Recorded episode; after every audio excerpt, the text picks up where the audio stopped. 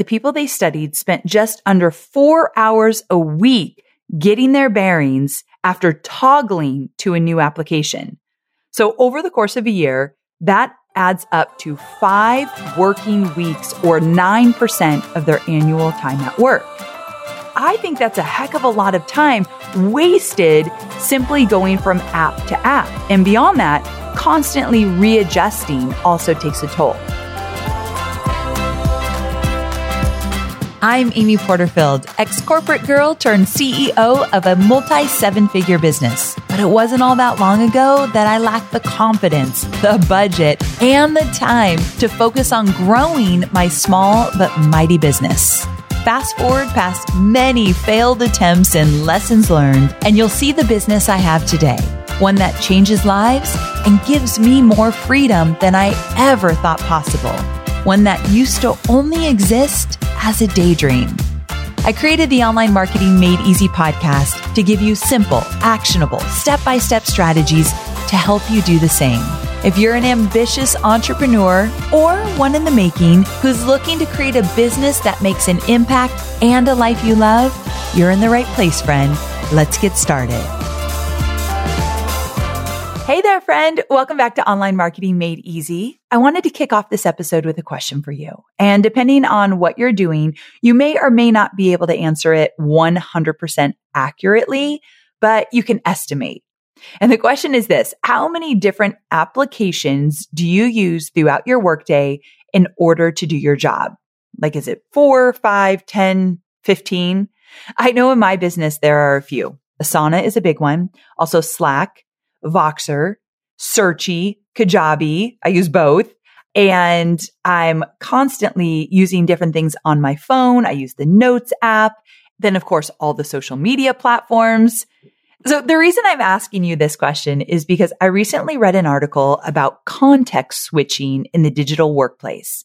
Now, when I say context switching, I mean toggling between two applications, like going from Slack to Google spreadsheets or from Asana to Dropbox. Those are two more that I use, Dropbox and Google spreadsheets and docs and all of that. So it's going from one application to another.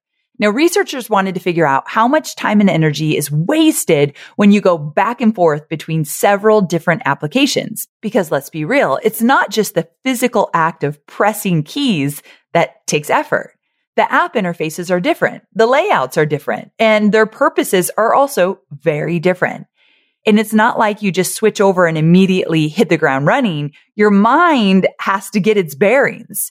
And that's what researchers set out to discover how much time it takes for your mind to adjust. They say that on average, the cost of a switch is a little over two seconds. And the average user in the data, they toggled between different apps and websites nearly 1200 times a day.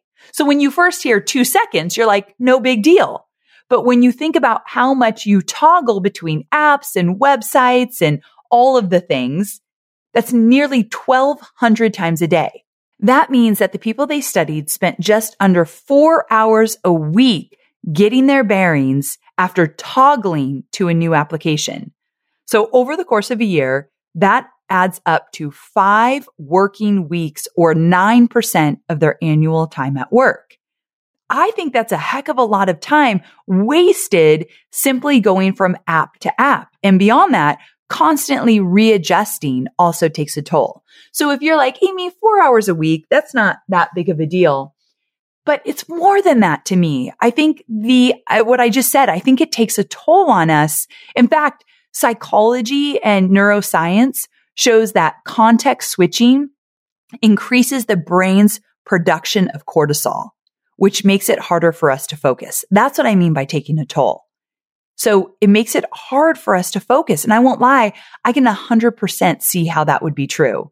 And I've seen my own efficiency and productivity go down when I toggle between all the things.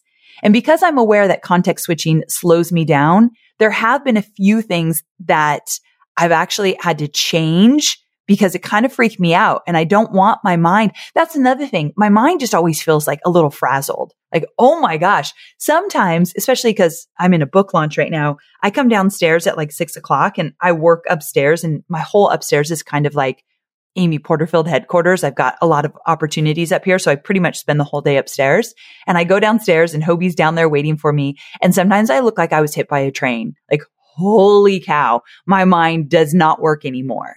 And that I think is because I context switched throughout the entire day. And then think about this. Imagine how I'm showing up for my husband. Imagine how basically he gets the dirty leftovers at the end of the day. Like it's not a pretty scene. And so I also don't want to end my workday frazzled like I got hit by a train. And I think that eliminating some of this context switching helps me not do that on the regular. So I said that I've done a few things that have changed this. The first thing I do is that I plan out my ideal work week. And of course, I learned that from my mentor, Michael Hyatt, from his book, Free to Focus. And how I do that is I set themes for each workday. So I work Monday through Thursday. So for instance, Tuesdays are my video days. So I only focus on video on Tuesdays and I'm able to stay in the zone. And because I sometimes struggle with video, having this set theme from the beginning allows me to wake up in the morning and think, okay, let's get into the right frame of mind. I may not love making tons of videos, but today is video day. Let's get to work. So I love waking up and knowing what my day is going to look like. I love working on my day the night before. So I wake up and I'm like, all right, here we go. Another thing that I've done is I put some guidelines in place for my team, specifically around Slack so that they don't feel like they need to stop what they're doing and check the app every time there's a notification. I do not want them doing that, even if the notification is from me. So I don't expect my team to be in Slack 24 seven, nor do I expect them to respond to me or anyone else at a moment's notice. In other words, I intentionally encourage my team to stay out of Slack because guess what's happening when they're going back and forth on Slack all day? They're not able to focus on their work. And here's the thing. As the leader, it's important that you give permission to your team not to be at your beck and call and not to have to answer you back right away. You want them to know that they don't have to be tethered to their managers and that you do not expect them to respond right away to every ping that they get. So that's important. And then the third thing that I think has really helped me and can help you as well is you can look at all the different tools you use in your business and all the different ways you communicate and manage projects and ask, is there any way I can simplify this? So let's say that you use Voxer for text messaging, Slack, Asana, Zoom, Gmail, Loom, and Google Drive. Well, that right there is a context switching nightmare. So simplifying and streamlining your communication systems in the business can also help with the context switching. So maybe you don't need all of that. I don't know. It's just something to think about. And then finally, the most important thing you can do is to give yourself permission to stay focused and in the zone. Setting timers is a really great way to do that. And you're just working until the timer goes off, meaning you're working on one specific thing. You're not on Zoom or you're not in Asana or on Slack. I'm in a Google Doc. I'm working on XYZ. The timer's on for 20 minutes. Go time.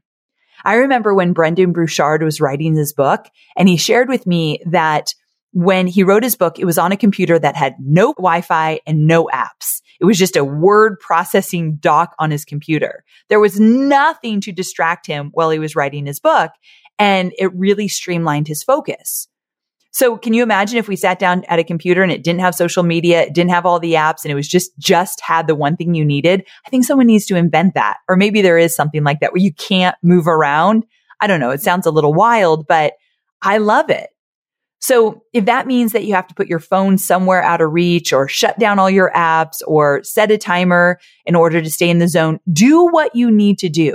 Because I really do think that context switching beyond losing five weeks a year, if that doesn't like blow your mind, beyond that, what is it doing to your mental health? And that spike in cortisol, like that's a big deal. So I think this conversation was important to have. And that's why I'm here with you today. I know you're focused on marketing and selling your digital products, but I know many of you also have physical products, and I want to talk about Shopify. Shopify is a user friendly commerce platform that helps you, my dear online entrepreneur, build an online store and make more sales at any stage of your business. They're the force behind Allbirds, Rothy's, Brooklinen, and millions of other businesses at every size. Let me tell you why Shopify is an online entrepreneur's dream platform. It's because it helps turn your browsers into buyers with the internet's best converting checkout experience. In fact, it converts 36% better compared to other leading e commerce platforms. Yeah, loving that. And I don't know about you, but as an online entrepreneur, my customers' experience, especially when it comes to checking out, is so important. Plus, not only do they support your customers, they support you as the entrepreneur.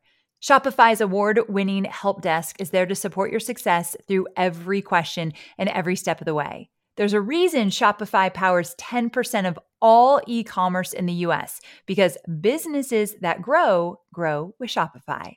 Sign up for a $1 per month trial period at shopify.com slash made easy, all lowercase. So go to shopify.com slash made easy now to grow your business, no matter what stage you're in. That's shopify.com slash made easy. All right. So those are just a few things that you can do to minimize context switching. Just a quick review. Number one, theme your work days. Number two, before you get out of bed in the morning, know what your day is going to look like, meaning the day before you set it up. Set some guidelines for yourself and your team around using these apps, like the expectations.